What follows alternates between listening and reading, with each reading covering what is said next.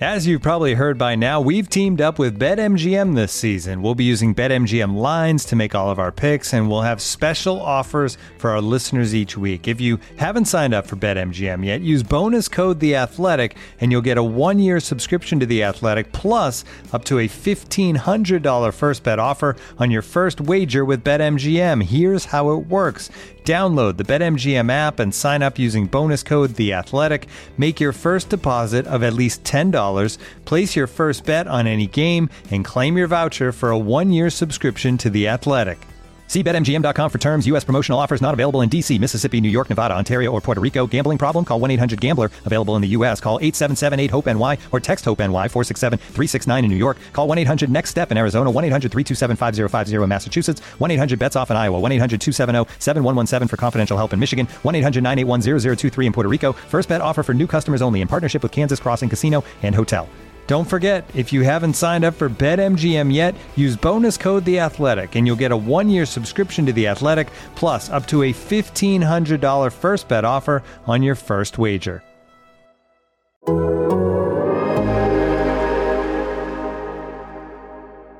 Last call for Chicago! Ladies and gentlemen, The time has come. what's better than this? Guys being dudes. The Athletic presents Hogan Johns. Put in another corner! From CHGO, it's Adam Hoge. And from The Athletic, it's Adam Jahns. It's one of the craziest games that I've covered live. that crazy for me. I feel like I, how many times a season do we say that? yeah, but this one, like, I know. in the red zone. I'm, I'm not happens in the disputing what you're zone? saying. I'm just like, how does this franchise keep doing that? Anyway, uh, who cares? Here they are, the Adams, Hogan Johns. What's up? Welcome in. Hogan Johns with you. It is Bears versus Southern Bears this week. Warmer climate bears. Looking And the forward bear to that. and the and the, the Bears Bears are practicing outside in the snow. At least one day. So- going inside, I believe. If I I know. understood Matt Eberflus correctly, they will be going inside for part of today and all of Friday. I mean, that makes sense.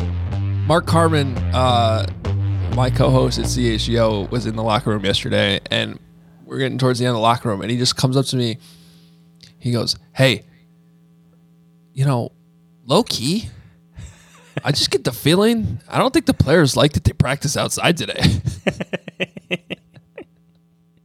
I'm like, "Yeah, would you?" Think about it. You're like like a 23, 24 year old, you know, Kid from Texas. yeah, kid from Texas who's up here playing in the north for the first time, and it's starting to get cold. This is your first week, like where you've seen snow. You know you're playing in Atlanta. I mean, heck, if you're even just Justin Fields, who's who's from Georgia, like you're, You're like, wondering what's going on. like, well, why, why are we why are we playing? Why are we feel, practicing outside? Feel free to correct me, but this was the first time in my 11 plus years covering the Bears where they actually warmed up inside, right? Warmed up inside the Walter Payton Center and then went to the practice fields behind Halas Hall. yeah, I don't remember that. I don't remember that happening. I do remember that Lovie always practiced outside. Yes. Loved to practice outside, even even if it was cold. I remember going out there talking to the assistant coaches on the field in full winter gear, hat included, because it was so cold. And then I remember Marc Trestman. Anytime it like flirted with 45 degrees, he was inside the Yeah. Walter Payton Dome. Even when they'd be playing in 20 degrees Yes, at Soldier Field that weekend. Yes, yes. Didn't like the cold. Uh, By the way, I don't think this is that big of a deal. Um, you're right in that it's it's relatively common. Um, and to be fair, like as a coach, you want as much space as you can, and there's only one field with tight sidelines inside the Walter Payton Center. There's no, uh, you know, really room for the kickers to kick. There's not even goalposts in there. They have a net up that has like the fake goalposts up that are just like pieces of tape on the netting. So I get it. I get it. Want to get a full. Uh, and were they in pads yesterday? Well, they're if I let me repeat what Matt Eberflus said or go back to what he said. They take off their pads at some point in practice. They keep them on for individual drills, and they take them off for team. There is still some, uh, to use a Matt Nagy word, although Matt Eberflus uses it too. There's still some thud in Bears practices going on. Yeah. Well, there's Done. uh, we're getting close to that limit on um, like a certain amount of the padded practices can only c- be after week 11, I think it is. So, what week is it right now? Week 11? It's week 11. So I think after this week, or maybe including this week, there's like only four more they can have, or something like that. Um, they definitely tightened down on that towards the end of the season. I, I do enjoy. This is the part of the year where, like the, the rookies, if I feel like I have a conversation with a rookie about this every year, it's the players from the South, from like Florida or from Georgia or from Texas, who are talking amongst their teammates about which winter jacket to buy because it's so cold. Yeah. They've never bought winter coats, and now they need one here in Chicago. And then there's idiots like me who've lived here my entire life, and I think I was like 34, 33 when I finally like invested in a really nice winter coat. Yeah, And I was only like, last like one or two years though. Ah, might. I got a nice Eddie Bauer one now. I was thinking about wearing the Hal's today, so you might see it. Um, because it is freaking cold outside right now. It'll be worse tomorrow. Um, it's, I mean, I don't wear it a lot. I wear it like only when it's in the 20s. When you used to be the sideline reporter for Northwestern, No, no. See, the thing I learned about that, and I've carried it over to coaching now. Um, you don't want big, bulky things on you because it actually ends up restricting your movement. You feel like you can't move, and then you move less, and then you end up actually being colder. So Thin it took me. A, it took me a few years, and I finally figured out we had like a 22 degree game in Minnesota one year, and uh, actually I think it was even colder than that. It might have been in the teens. There was a hilarious video of all the players, which I think they did again last week when they were in Minnesota, all going out for warm ups without shirts on. Doesn't seem smart, but you know, Northwestern's a smart school though. Um. Anyway, I figured out more layers underneath and just wear a hoodie, ah, you see and then that you a end lot, up yeah. then you end up moving around a lot, and the the layers end up keeping you warm, and you're fine. So, there's a little tip for you. As long as you're moving, if you're standing, like if you're a, Oh, that's a sound bite, a little bit. if you're standing in like the stands at Soldier Field, I'd recommend putting on a heavy jacket because you're not really moving there. All right, quickly. Did you see the snow game yesterday between Eastern Michigan and Western Michigan? I had it on the, one of the TVs. Yeah, I wasn't really watching it. my my sons loved it. And Yeah. I can't. They, they went to bed before it was over, but that snowman, that fan made. Oh, there's, yeah. there- there's a bunch of regular snowman, and then this one fan actually made a man, like Yeah, sitting down. impressive. So check that out. Google it. Snowman at And he had a Central hat on. Yes, yes. Yeah. Well, the kid need to put his hat back on, but Yeah, that was that was. uh It's fun having action games on. I still can't get like really into them, but get those kids some coats. On the better sideline. than nothing. Packers play tonight, so that'll that'll be on your TV. Um, all right. Well, wel- welcome in. We got Bears and Falcons to preview today on the pod. Uh, follow us on Twitter at Adam Hogue at Adam Johns. You can um, read Jahnsy on the Athletic, theathletic.com slash Hogan Johns. Kevin Fishbain is there as well. You can find me at allchgo.com, which um, part of uh, kind of a big announcement today for CHGO. The um, most almost all of our content now on the website at allchgo.com is free and unlocked for you to read. Um, you still have to be a member to get my Bears Things newsletter, but everything else I write will be good to go and free for you up there. Uh, and the membership is still going to be a pretty awesome perk for all of our events and, and tailgates and merchandise like this hoodie I'm wearing, things like that. Um, so if you're interested in any of that, please check it out at allchgo.com. That stuff was just announced this morning. Appreciate all the support there. Um, you know, there is one thing, by the way, appreciate all the, uh, I think we both very, very, very much appreciate all the uh, positive response to our episode on Tuesday with JT O'Sullivan. Guess who, Jahns, told me in the locker room yesterday that for the first time ever, he listened to a full Hogan Johns episode from start to finish. full.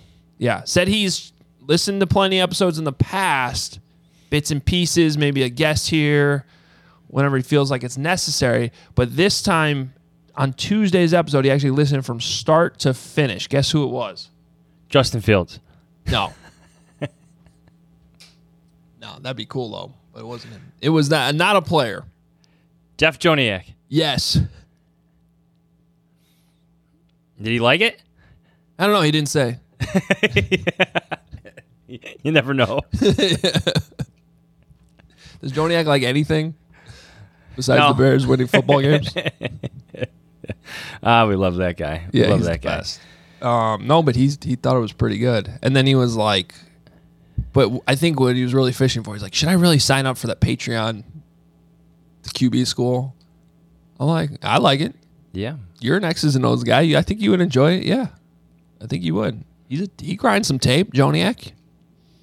Um. All right, and then there's one other quick topic we got to get to before we break this down because it's kind of been glossed over all week. I tried to give you some space, but what the hell happened on Saturday? Congratulations. I will bring you um uh maybe you're gonna be at Halas Hall tomorrow? I'll be there today and tomorrow. I'll bring you some Portillos tomorrow. Ooh. The St. Ignatius Wolfpack beat my Notre Dame Dons. That option offense you run, Is a pain in the ass. it's a pain in the ass where you guys do the motion, like you, you shift right before the snap. Holy hell, is that a pain in the ass? Look, it was a cold day.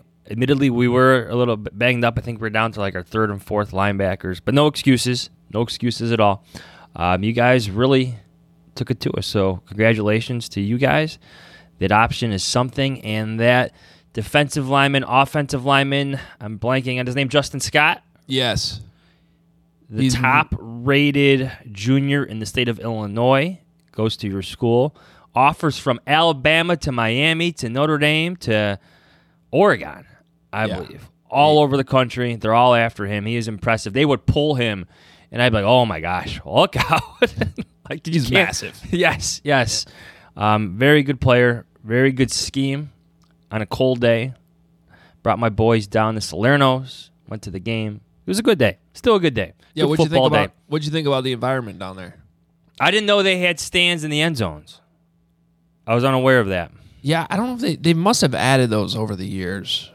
Or maybe even for the playoffs. I you know, cuz when when I was there, that was a long time ago and the football program was just starting, but they didn't even like they put that whole turf field down while I was a student there and then there was only stands on one side and there weren't enough of them. I think they weren't legally allowed to like even host home games because the games were being played somewhere else, even though we had this really nice field. So they've had to like they've had to like add to that over the years to make it like an actual home field.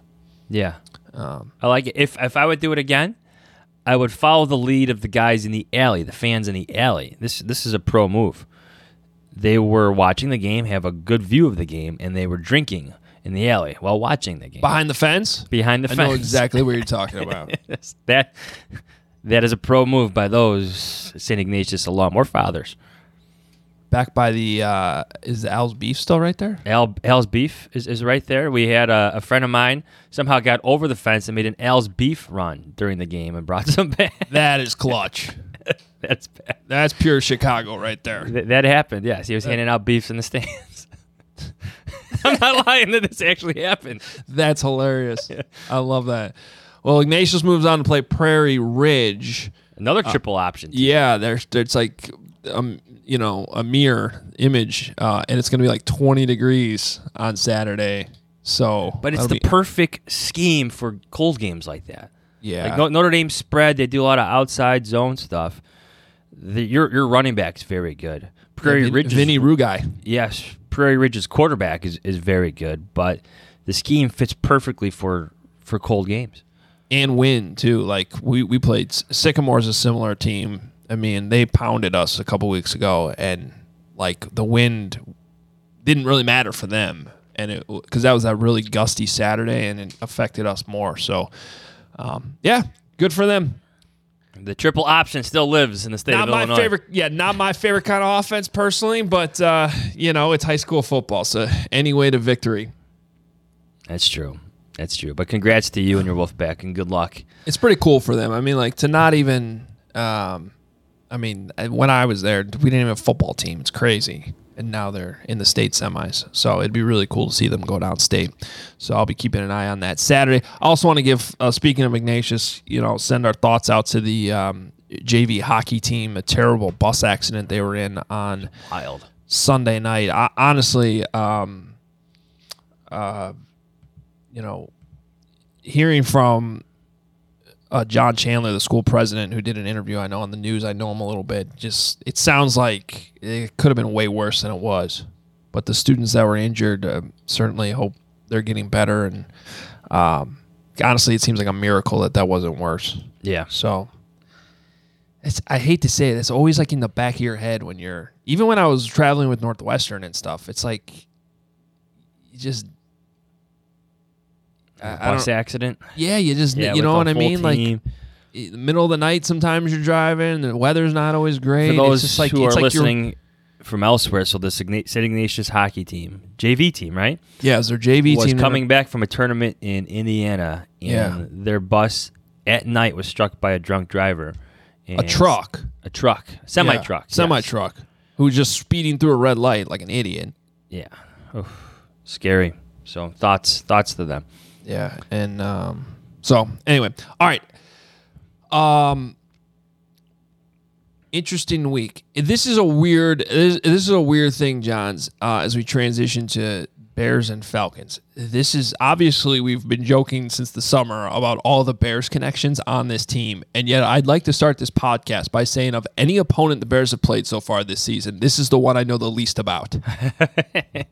You think that? We're gonna talk to Josh Kendall here from the Athletic uh, pretty soon, and I have like the the full rundown of well, it's not so much the players, it's not so much the front office. I was surprised by how many coaches, yeah, former Bears coaches there were. Like They're everybody all- knows Ryan Pace is there, everybody knows Phil Emery is there, Eddie Goldman was there, but it's the coaches, the amount of coaches that stood out to me. well, do you want to run through it? Real quick. Yeah. No, let's have fun with Josh when he comes up. Let's have fun with Josh. Let's have fun with. Jo- All right, you want to we'll get to the it. three big questions real quick, and then Yeah, we'll, let's do we'll it. get. Okay, all right. Let's start with this. Number one. How much credit does Ryan Pace deserve for the Bears' future with Justin Fields? Ryan Pace, as we now know, is in the Falcons front office working for his old friend Terry Fontenot. Well, I think he gets a lot. I mean, he's certain he's the GM who drafted him, and that and that'll always be the case. Um, but I I I do think it would be unfair to not point, you know, to just ignore the uh, everything that happened last year. Because I think it begs the question: if Pace and Nagy had continued on, Would, Would- Justin Fields be Justin Fields? What? Yeah. You know? Because the development, it's great that you draft these guys, but regardless of the position, the player, you have to develop them, develop them, and I, I think it's fairly obvious that Justin Fields in a much better situation now than he was last year. The Bears had a.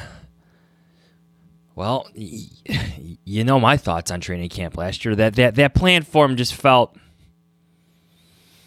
it didn't function right. Looking for the soundbite. What a waste of time training camp was, guys. But it was. It was. The, the whole year was a waste of time. Yeah, with all due respect to Andy Dalton, the selection of Justin Fields changed everything. They had no idea they were. They had a plan. I I think that's what you have to be thankful for Ryan Pace for, is that he and Joey Lane, his right hand man, had come up with a plan to go after Justin Fields if he fell to the right spot. That's just made sense in terms of draft pick compensation. Before the draft, they had that deal worked out with the Giants if Justin Fields was there, and they executed their plan perfectly. They celebrated in Halas Hall. I, I have a old story. Maybe I'll share it on Twitter if you're not familiar with it. If you're listening from England or whatnot, uh, detailing how the Bears made that move. But yes, Pace's obsession with getting the quarterback position right and his aggressiveness in doing so, I think should always be, be viewed favorably, at least with the future of Justin Fields and him developing the way he is. And, they, and to be honest, they also got relatively lucky that that draft played out the way it did. Yes, yes, yes. But then you got to be prepared to act on that luck. Sure, sure. I, I still I still feel like if the Panthers had drafted Patrick Surtain um, instead of Jaycee Horn, I think Justin Fields is in Denver. Yeah. But Or how, how the team that Pace currently works for passed on him. Didn't they take Kyle Pitts? yeah, And then Matt Yeah. Ryan is gone one year later. Marcus Mariota is there. it, they're certainly on the list of teams that screwed that up, in my opinion. Certain didn't- teams, yeah, certain teams just aren't ready to draft the quarterback. But Pace always was was willing to, knowing how important the position is. No, it was it was a uh, complicated but well thought out move, and and honestly, Nagy Matt Nagy deserves some credit too. You know, because he was high in invo- Justin he was very involved in the scouting process. There's those shots at Ohio State's pro day where you know he's hanging out with Ryan Day. They're watching him. You know, it's it's, you know, but I don't. I think it's kind of also clear that they probably weren't the best guys to develop them, develop him. So, also credit to Luke Getsy and Matt Eberflus and Andrew Janocko and uh, Tom Pelissero came out with his uh, list of young head coaches under the age of, or uh, I'm sorry, young assistant coaches under the age of 45 that he does every year that could be head coaching candidates. And not surprisingly, I expected to see Luke Getsy's name on that list, and he is. Well, he's part of that coaching tree that has had success everywhere in the NFL. Minnesota, now Miami are included. So of course teams are going to be calling the Bears about Luke Getz. You just hope, like if you're the Bears, teams pass over them f- for a year. Now teams Like at least more- a year, yeah. Yeah, yeah, because you want to see at least two years of this. This Luke Getsy, Justin Fields combination. Andrew Janocko would be the next in line, but you want at least one more year of this. Yeah, absolutely. Number two. How much will the Bears miss running back Khalil Herbert? Herbert was just placed on injured reserve, so he's going to miss at least four weeks with a hip injury. Well, let me ask you a question. What is where would you put the Bears running back room in terms of like their positional depth? In terms of like where, where on the Bears roster do they have good depth? Well, that room. Yeah. But I would say I'd have to see it from Trestan Ebner more. Like Sure. David Montgomery, th- there, there's a reason why he's still their number one. They just love the violence that he that he, that he that he brings. The there's a certain intangible to it. Doesn't have the yards per carry that Khalil Herbert does. Maybe maybe doesn't have the vision or the patience that Herbert does. But they like the one-two combination of them. I'm not sure that Ebner can do with what Khalil Herbert is doing. Well, I, to don't. Th- I'm. I'm. I don't. I'm not sure either. I'm not sure the Bears know yet. I think they are hoping he can. They drafted him for this scheme. You know, they drafted him this year. Um. But I guess my point is, you would put the running back position in the area of depth, and then who's the Bears' best running back? Well, their best, well, their best threat with there's like that's Justin Fields. Right. So I guess my point Yeah. is like they already have a deep running back room, and then oh by the way, their actual best runner is not even one of the running backs; he's the quarterback. Yeah. So I think they can survive without him. I, and I and I say that not wanting to minimize anything that Khalil Herbert's done this year because he is their home run threat. I do think that they're going to miss him a little bit, but it's really weird to look at the stats and be like, "Hey, Khalil Herbert's tied at the top in the league at yards per carry with six. He has almost as many carries as David Montgomery. His yards per carry is way lower, almost half. But I think David Montgomery picks up the harder, dirtier, more important yards in tight situations when you got to have it. So I almost I feel know what like you're saying, but Herbert still moves the ball because of that yards per carry. He was on Sure. pace for a thousand yards as their number two running back. That's something. Yes, I, I- he's a good player. He, he's a good player. I just, I feel like if Mon- and we've seen Montgomery go out. That's another thing though. We've seen Montgomery go out and then be okay, and I feel like it's the same thing. It's going to be the same thing with Herbert. It's the running back spot. Well, their running game is also functioning differently, like you said with Justin Fields. I don't Yes. think they want to have as many carries as, as he just had. I think they'll take serious consideration with the heaviness he's feeling with his legs. Yeah, that's actually him. a small thing I wanted to bring up that kind of Yes. worries me. yeah, you you want to protect him as much as you can, knowing how important he is. Uh, number three.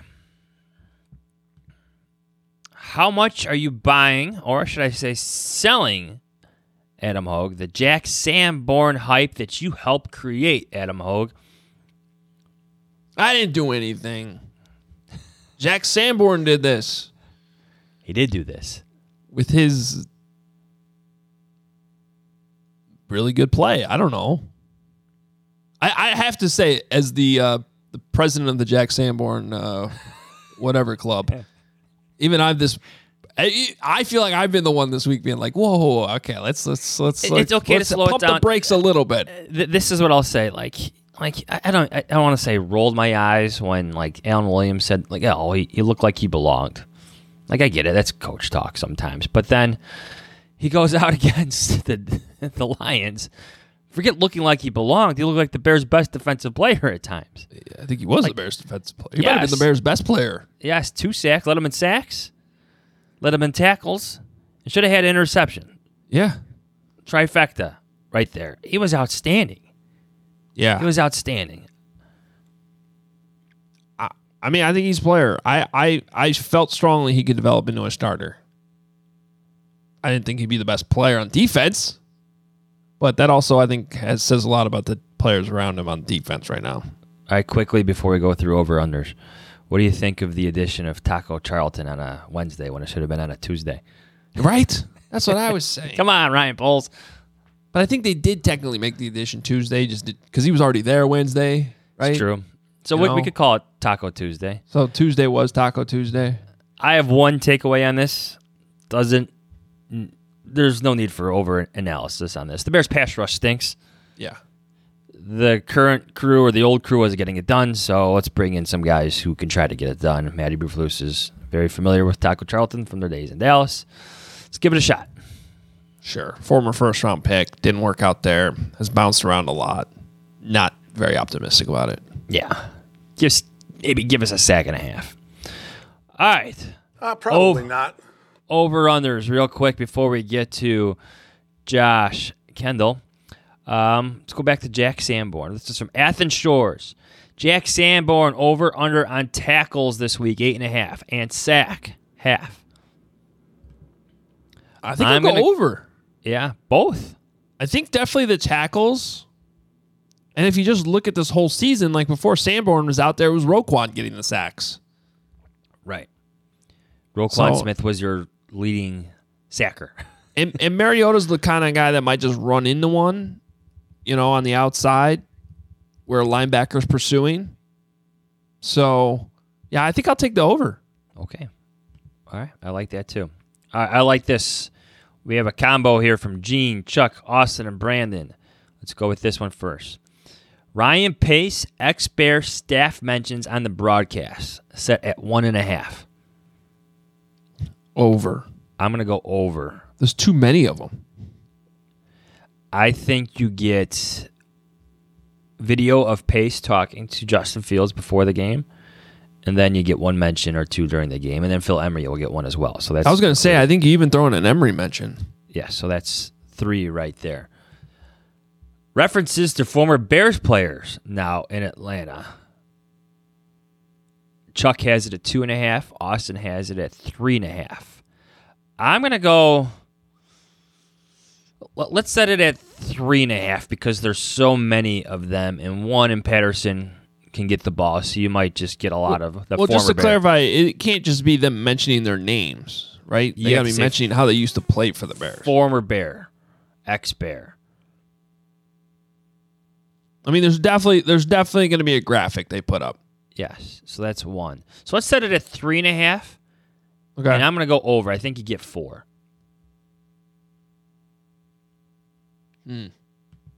Damiere Byrd's been relatively. Uh,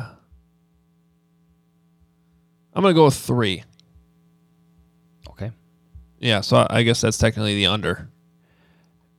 Now this is from Brandon. Calling the Falcons the Atlanta Bears during the broadcast. Half. I'm going to go over with one. Yeah, I think there might be one too. This might also be one of those things where like only we care about it in Chicago. Nah, the broadcast should have fun with this, right? They should. Like, how can you not look at all the former Bears and have fun with it? Not have fun with it. Is this Joe Davis and uh, That's your Moose? I think it's Moose this It- week. it is. I like this one. You ready for this one?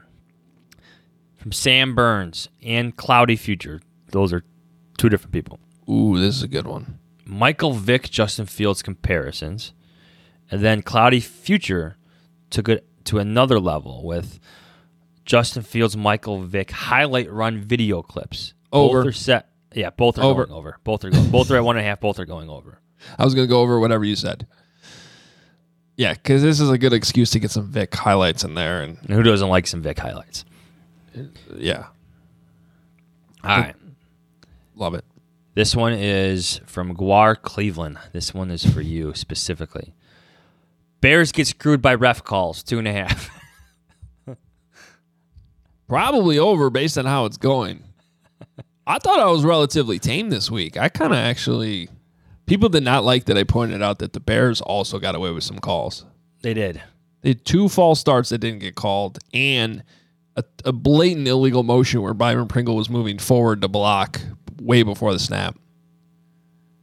That was just a terribly called game. It was. It was. It was. A couple pass But- interference, penalties missed. One on Based on what we've specifically. seen, I think it'll go over again. Yeah.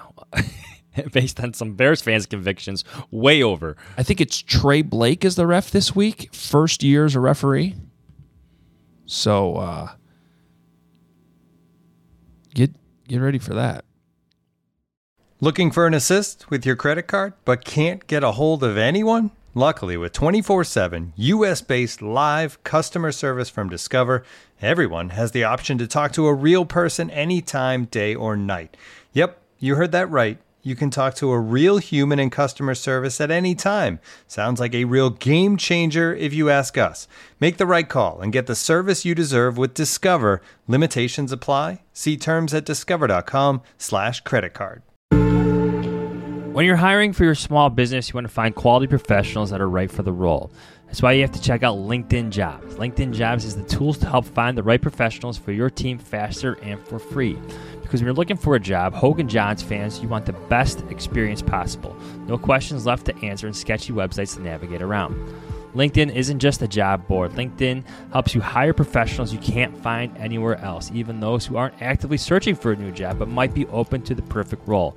In a given month, over 70% of LinkedIn users don't visit other leading job sites. So if you're not looking on LinkedIn, you're looking in the wrong place. On LinkedIn, 86% of small businesses get a qualified candidate within 24 hours. Hire professionals like a professional on LinkedIn. And over 2.5 million small businesses use LinkedIn for hiring. Post your job for free at linkedin.com slash Adam. That's linkedin.com slash Adam to post your job for free. Terms and conditions apply. All right, joining us now is Josh Kendall. He covers the Falcons for the Athletic. Follow him on Twitter at Josh the Athletic, uh, as you should be doing with the Bears opponents every week. Uh, Josh, thank you for jumping on today. We were uh, just joking, talking about uh, all the former Bears connections down there in Atlanta. Uh, it's a big storyline up here, at least this week, uh, as we get into this game. Yeah, there, was a real influx after after Ryan Ryan Pace came aboard, and one of them, you know, had an, an outsized impact, I think, from what we all expected, which was Elijah Wilkinson, who stepped in immediately as the left guard and kind of solidified that spot until two weeks ago, three weeks ago now, where he goes on the IR with a knee injury. Then the guy that they plug in that hole goes on the IR with a knee injury, and now they're looking at their third string left guard and the prospect of potentially putting Jalen Mayfield, second year guy who started 16 games there last year, but really, really struggled back in that spot just out of necessity. So, you know, I think that, you know, the, the absence of Elijah Wilkinson, of, of all things, will have an impact on the Falcons this week. All right, let's give everybody a, a rundown of who is there. Feel free to chime in. We got Phil Emery and Ryan Pace in the front office. This is what I thought was really interesting. Here are the coaches Dave Ragone, Charles London, Michael Peachy. Those those are two former Bears running backs coaches. There. Once Charles London's coaching Yep. quarterbacks, though, right? Yes. Uh, Ted Monachino, great quote. Remember that, Adam? Yeah. Great quote. That was Chuck Pagano's right hand man. And, and here's a name from the past. Blast from the past, right here. Jon Hoke. Mm-hmm. Coach in the secondary. Yes. Old Lovie Smith guy. And Here are the players Abdullah Anderson, Nick Kwiatkowski, Germain Ifedi, everybody's favorite former Bear in Chicago, Cordarrelle Patterson, Damiere Byrd. You mentioned Elijah Wilkinson. He's an IR now, right? Then Eddie Goldman was there for a little bit. Now he's. I don't even know if Goldman was was ever here. Goldman was here on paper, on a piece of paper. Physically, I don't know anybody who saw his body on the campus. So, I, you know, Eddie know what? In spirit. We didn't know if he was ever in Chicago sometimes either. You know, it, There you go. You just kind of had to guess. Um, yeah, that one didn't really work out. So I, the the one that kind of let's talk about Dave Ragone a little bit because you know this was even last year when when he goes down there and Cordarrelle Patterson goes down there and it's like every team Cordarrelle Patterson's been on until he got to Atlanta, including the Bears, could never figure out how to use him properly in the offense, and now all of a sudden he's a touchdown fantasy football machine. How much uh, credit does Dave Ragone get for that? And what exactly is Ragone's um, role in the offense, in the the game planning, the calls that are getting called? How how is that all working up there with the head coach?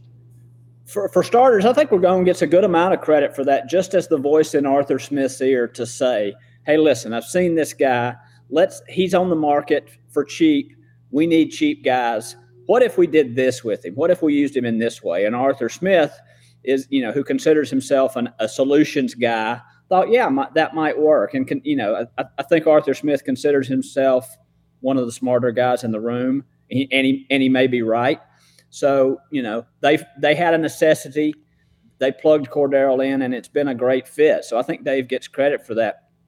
Where Dave fits in big picture, you know, he's caught in a you know in a, a tough spot. If we can call any of these guys in a tough spot, he's the OC for a head coach who handles the who calls the entire offense, whose fingerprints are on the entire offense. This is not Dave Ragone's offense. This is Arthur Smith's offense. What Dave's role is here is Arthur's conduit to those guys. You know, kind of a you know a deep cut with this Falcons team is you saw both coordinators, Dean Pees and Dave Ragone, come out of the box onto the field this year, and Arthur Smith has credited that with helping them make some strides. I think Dave Ragone is is an interpreter at times with Arthur Smith and and his guys. How would you encapsulate the, the roles that Phil Emery and, and Ryan Pace have in that front office? My understanding is that Phil scouts more. Ryan's there with, with Terry Fontenot. Take us through it if you can. Your understanding is as good as mine. This is a this is a buttoned up shift. This is another Arthur Smithism. He likes to take shots at organizations uh, essentially that are not fortresses. You know, if, um, you know, he he will often unsolicited take shots at at leaks that come out of organizations that clearly come out of organizations. They they pride themselves on being a very buttoned down ship. So we don't see uh, we don't see or hear a lot from Terry Fontenot, and nothing from the former Bears guys, from the guys behind the scenes. So you know th- they you know they give the vibe that they think they've got secrets worth protecting, and they're just not gonna you know peaks behind the curtain are very few and far between here. All right, looking at it from the outside, uh, as a, a Justin Fields makes a homecoming to the Atlanta area, um, it it sure seems like that in hindsight would have been a really good fit uh, to, to have him drafted by the Falcons that year in his home state of Georgia. Is, is that a storyline down there in Atlanta? Do they talk about that, or is it you know Kyle Pitts was an obvious pick? You take you know you take who's maybe the best player on the board there, and you you know you move on. That's been a storyline since they took took Kyle Pitts. The only change in the narration is, you know, who should they have taken instead of Kyle Pitts? Um, you know, at one at one point it was Trey Lance. But now you go back six weeks ago, and folks were talking about Justin Fields like a bust. So I don't think anybody until this last month was saying, well, look at you idiots, you should have taken Justin Fields. Now everybody says, well, look, you idiots, you should have taken Justin Fields. I think that the lack of production from Kyle Pitts this year snowballs that conversation to some degree. So that's going to be a huge topic this week. It's going to be, I would imagine, an even bigger topic, you know, Sunday at 3 p.m. when Fields crosses 150 yards rushing in Mercedes Benz Stadium and people are just disgusted. Long term, I think the Falcons feel good about, still feel good about the pick that they made, still feel really good about Kyle Pitts' future, et cetera, et cetera. There's clearly a reason they, they didn't take Justin Fields. They would never say it. They publicly will say that they are big Justin Fields fans. I will say, if you look at this version of Justin Fields with what Arthur Smith's offense looks like, boy, it looks like they could have been a good fit. I mean, Arthur Smith wants to run the ball and throw deep off of it. This is what we've seen from Justin Fields in the last month. Yeah. What we've seen him do really, really well. So, yeah, I mean, you know, right now, throw me in with the pitchfork crowd that says, you know, why didn't you draft Justin Fields? That was a no brainer. So you kind of highlighted that they're very similar teams, very run heavy teams. Tell us about Marcus Mariota. Like, obviously, he's not a long term QB. Um, how's he playing? Where's it? Where's his fit? I mean, how how long did they stick this out with Mariota? That's a great question. At this point, it look going backwards in, in the order that you asked him. At this point, that looks like they stick with him through, throughout the season. I think if you're not going to make a change coming off of what was a really startling performance against Carolina with a mini bye, you're just not going to make that change. Marcus Mariota um, is, in in some ways, as good as Atlanta could have hoped for. If you rewind the clock a little bit, they put themselves in a bad situation, as did everybody else, in my opinion, who pursued Deshaun Watson. What the Falcons ended up with was no Deshaun Watson and a veteran quarterback who was kind of pissed off about the whole situation and said, "I'm gonna I'm gonna go somewhere else." They sent him to Indianapolis the same day they get Marcus Mariota, which I would argue at that point was about as good as they could have hoped for. He's a guy who had experience in Arthur Smith's offense. He's a guy who's great in the locker room. He's a guy who's beloved by his teammates. You know, that's all great. On the field, we've seen his limitations, the biggest of which is his inability to consistently throw that deep ball, which this offense depends on to be fully unlocked. Everybody in Atlanta wants to see Desmond Ridder. and I think Desmond Ridder probably could throw that deep ball more effectively than Marcus has this season. The problem is the Falcons clearly don't think that Desmond Ridder is ready to do all the stuff necessary to get you to that deep ball opportunity.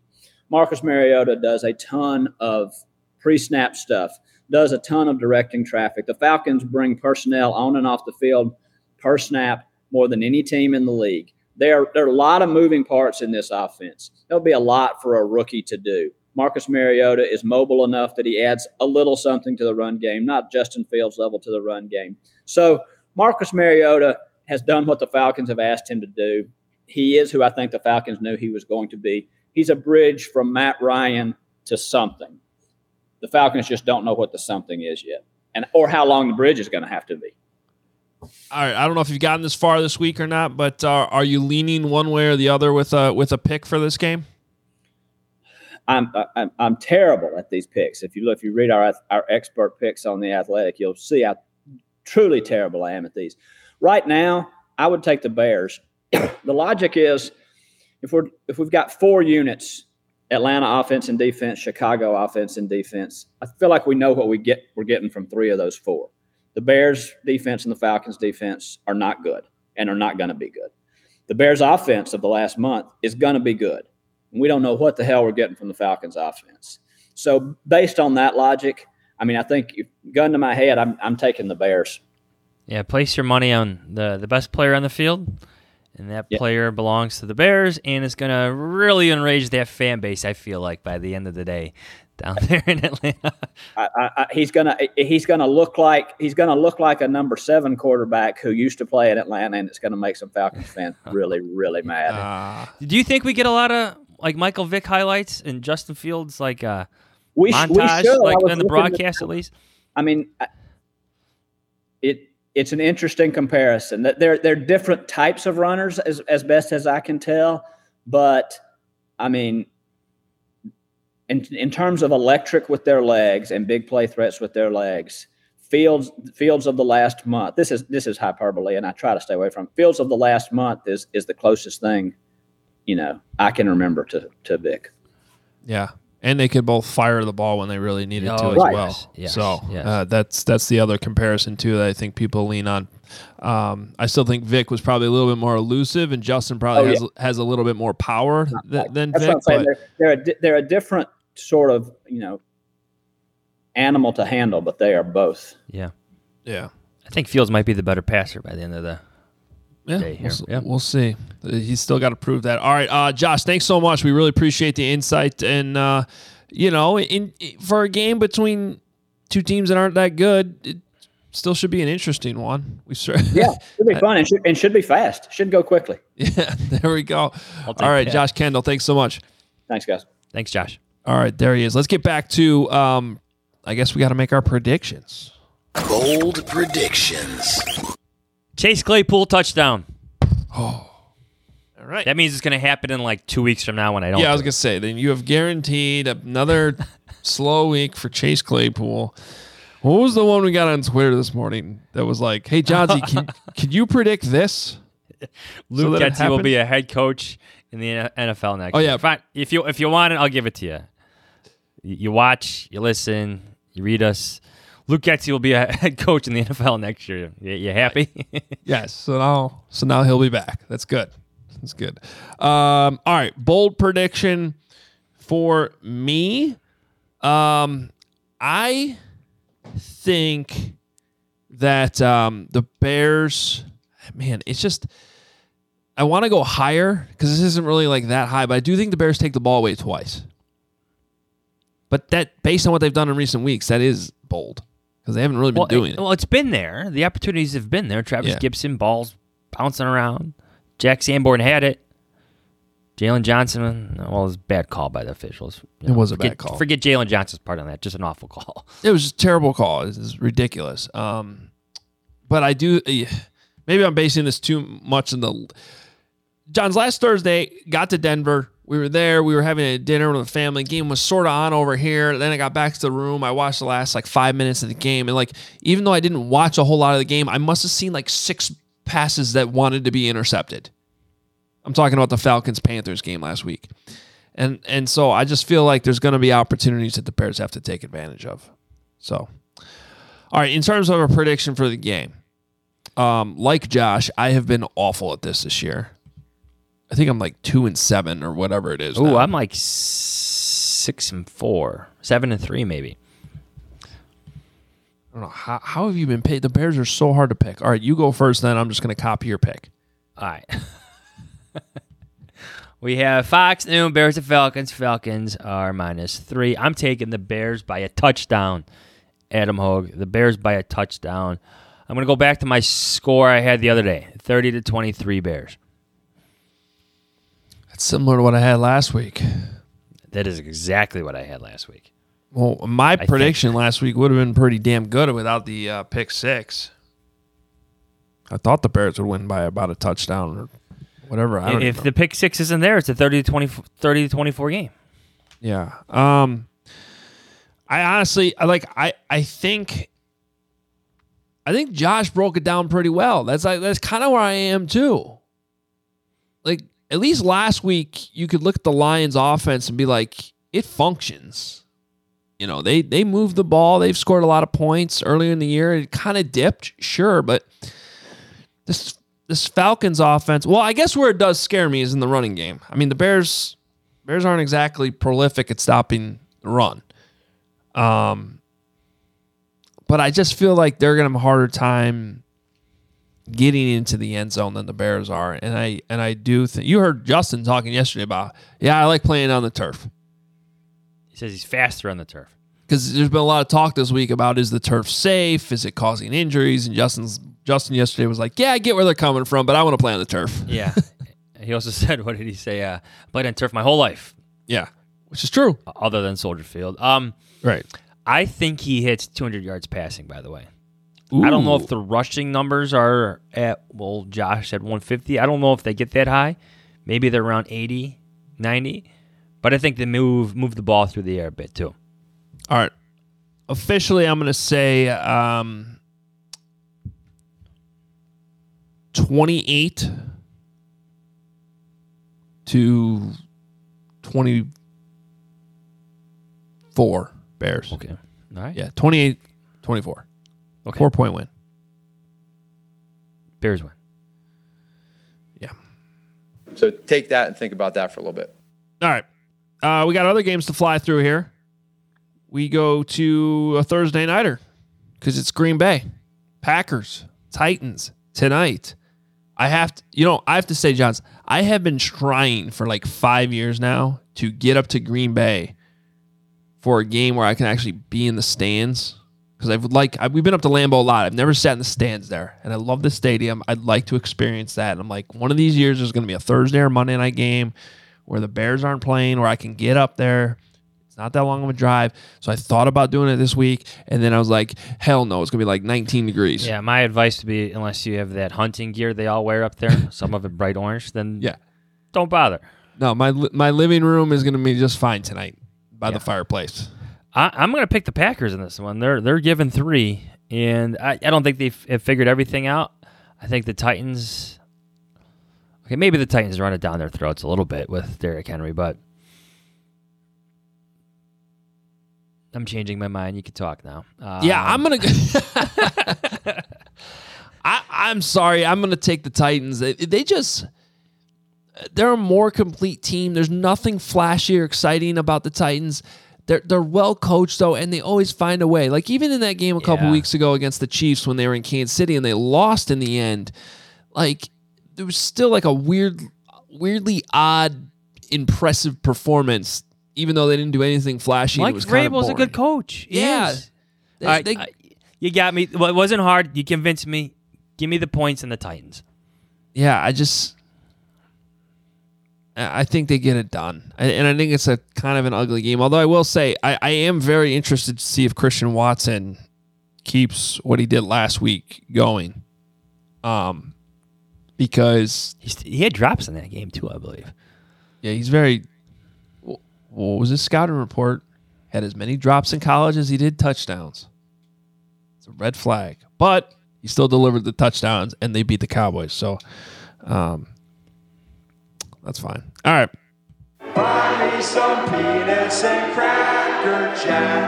We move to Sunday. CBS. Thanks for picking a game that we have no idea where it's going to be played. Browns at Bills. The Bills are an eight point favorite. There's this crazy lake effect thing going on uh, with the Great Lakes this week. If you live on the east side of any of the lakes, especially in Buffalo, you're going to get pounded. I think it's already started now, and it might snow all the way through Sunday morning. Think about that. So um, they're talking about a crazy amount of snow, possibly having to move this game to Detroit. Uh, they can't move it to Minnesota, which is usually their preferred location because the Vikings have a home game this week. So uh, that'll be interesting. But the Bills are an eight point favorite. Back to back losses for the Bills. Josh Allen's not feeling himself. Um, got that elbow injury, right? Elbow injury. Yeah. Give me the Browns covering. Bills win. I would love to see them play in the snow. I like snow games. I watched some of that snow game last night, even if it was a college game. Give me the Bill. Uh, no, give me the Browns covering. Bills win. I'm going to take the Bills to cover. They were winning that game just fine against the Vikings. The Vikings are better than the Browns. Um, I think they kick it in high gear and they figure it out. So I'll take the Bills. Point is, uh, those are some numbers. Fox noon. Lions and Giants uh, in New York or in New Jersey. Giants are a three point home favorite over the Lions. You think it'd be more? Yeah, yeah. Give me the Giants a little bit here. Yeah, they they cover. It's not going to be a flashy, good looking win. They never are. They never seem to be for the Giants. But give me the Giants flirting with a four or five point win. Uh, yeah, I think I'll take the Giants too. I just I'm not buying the Lions at all. The Giants are are just better. So I'm gonna I'll, I'll agree with you th- on that one. Good job by Equanimeous St. John. He's going to get the block. CBS 325 Cowboys at Vikings. Pretty good game. Uh, Cowboys are road favorites here. Vikings despite being what are they eight and one now? Yeah. Eight and one. Did you see Paul Allen, the video that went viral yesterday? I love Paul Allen. I'm glad he's getting the national recognition. He's just different the way he calls games. So good. You lucky suckers. that part's amazing. Check it out. It's on Twitter. It's everywhere. LeBron James tweeted it today. Yeah. He's the Vikings play-by-play voice. We should try to get him on maybe before the uh the last Adam game. to our Mike McDaniel list. Yeah. Well, PA can, I've I've had PA on the radio a couple times. I, he can be hard to get. He's now he's very much in demand, I'm sure. Um, but he's he's in, he's incredible. The Vikings fans up there love him. So I'm, I'm, gonna take the Vikings. Yeah. they just they keep they finding a way. They're, They're back at home. The Cowboys are coming off a loss, and you know it's. I, I have to say there are a couple picks I made last week that that in hindsight were really dumb. Okay, one of them was the Seahawks. Just like, yo, they're flying from Seattle to Germany. You're just gonna Pick them. like that's come on, man. That's a lot of that's a lot of jet lag. Uh, more than Tampa. And yeah. The other one was tr- some for some reason trusting Mike McCarthy in, at Lambeau Field against the Packers. That's just dumb. I don't know why you thought that. So I'm gonna do this. I was thinking that like 10 seconds ago when we went through a Packers pick. Yeah. Yeah. I, I so I'm gonna do the same thing. Mike McCarthy against the Vikings. Yeah, I'm gonna take the Vikings. Vikings. All right. And that's the facts. That's that's 100% truth. All right, NBC. This is the Sunday night game, seven twenty. We got the Chiefs at Chargers. Uh, this was like a marquee game back in was that week two? It was a while ago. It was kind of a fun game. Um, the Chargers, to me, the Chargers are a good example of a team that found their young quarterback and have a lot of other issues. So just a lesson that the QB doesn't always solve everything. Um, and the uh, Chargers are five and a half point home underdog here. There might be more Chiefs fans there than Chargers fans on Sunday. Yes. Yes. Chiefs by 10. It just strikes me as a game that's going to be close to the end, and it's going to be Mahomes who's making good on his drives and not Justin Herbert. I agree with you. I just five and a half's too much for me. I think the Chargers cover it. I think the Chargers' problem is they just they can't find a way to win these types of games, but I think they'll keep it close. I think you're getting that field goal with like three minutes left, or Um, two minutes maybe. left, where it's Yeah. The nail Still, the even by a touchdown lead, though, that that covers. But that's that's what I'm going with. All right. Well, we got to get out of here. Appreciate everybody listening, uh, watching on YouTube. Make sure you go check out our YouTube channel, hit subscribe, uh, hit the like button if you're already watching on YouTube. Appreciate you. Set the notifications. You'll know when we go live post game Sunday. When you hit that little bell, uh, it'll pop up on your phone. We always try to go around five, but everybody's busy. Post game obligations doesn't always happen right on time. So if you have the notifications, you'll know when we are live post game. Bears and Falcons uh, from Atlanta. And um, make sure if you're listening the old school way, rate and review the pod. Tell a friend, most importantly. Text a Bears fan right now. Say, hey, check out Hoge and Jahns. Appreciate each and every one of you and uh, the merch, obviousshirts.com for all of our merchandise again in the month of November. The uh, portion of the proceeds go to the 22Q Family Foundation. And thank you to everybody that is helping out there. All right. We will uh, talk to you post game on Sunday. See ya.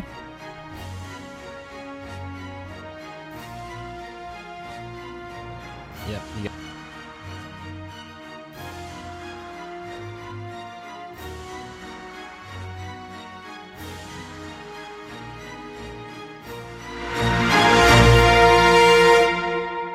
Point is, uh, those are some numbers.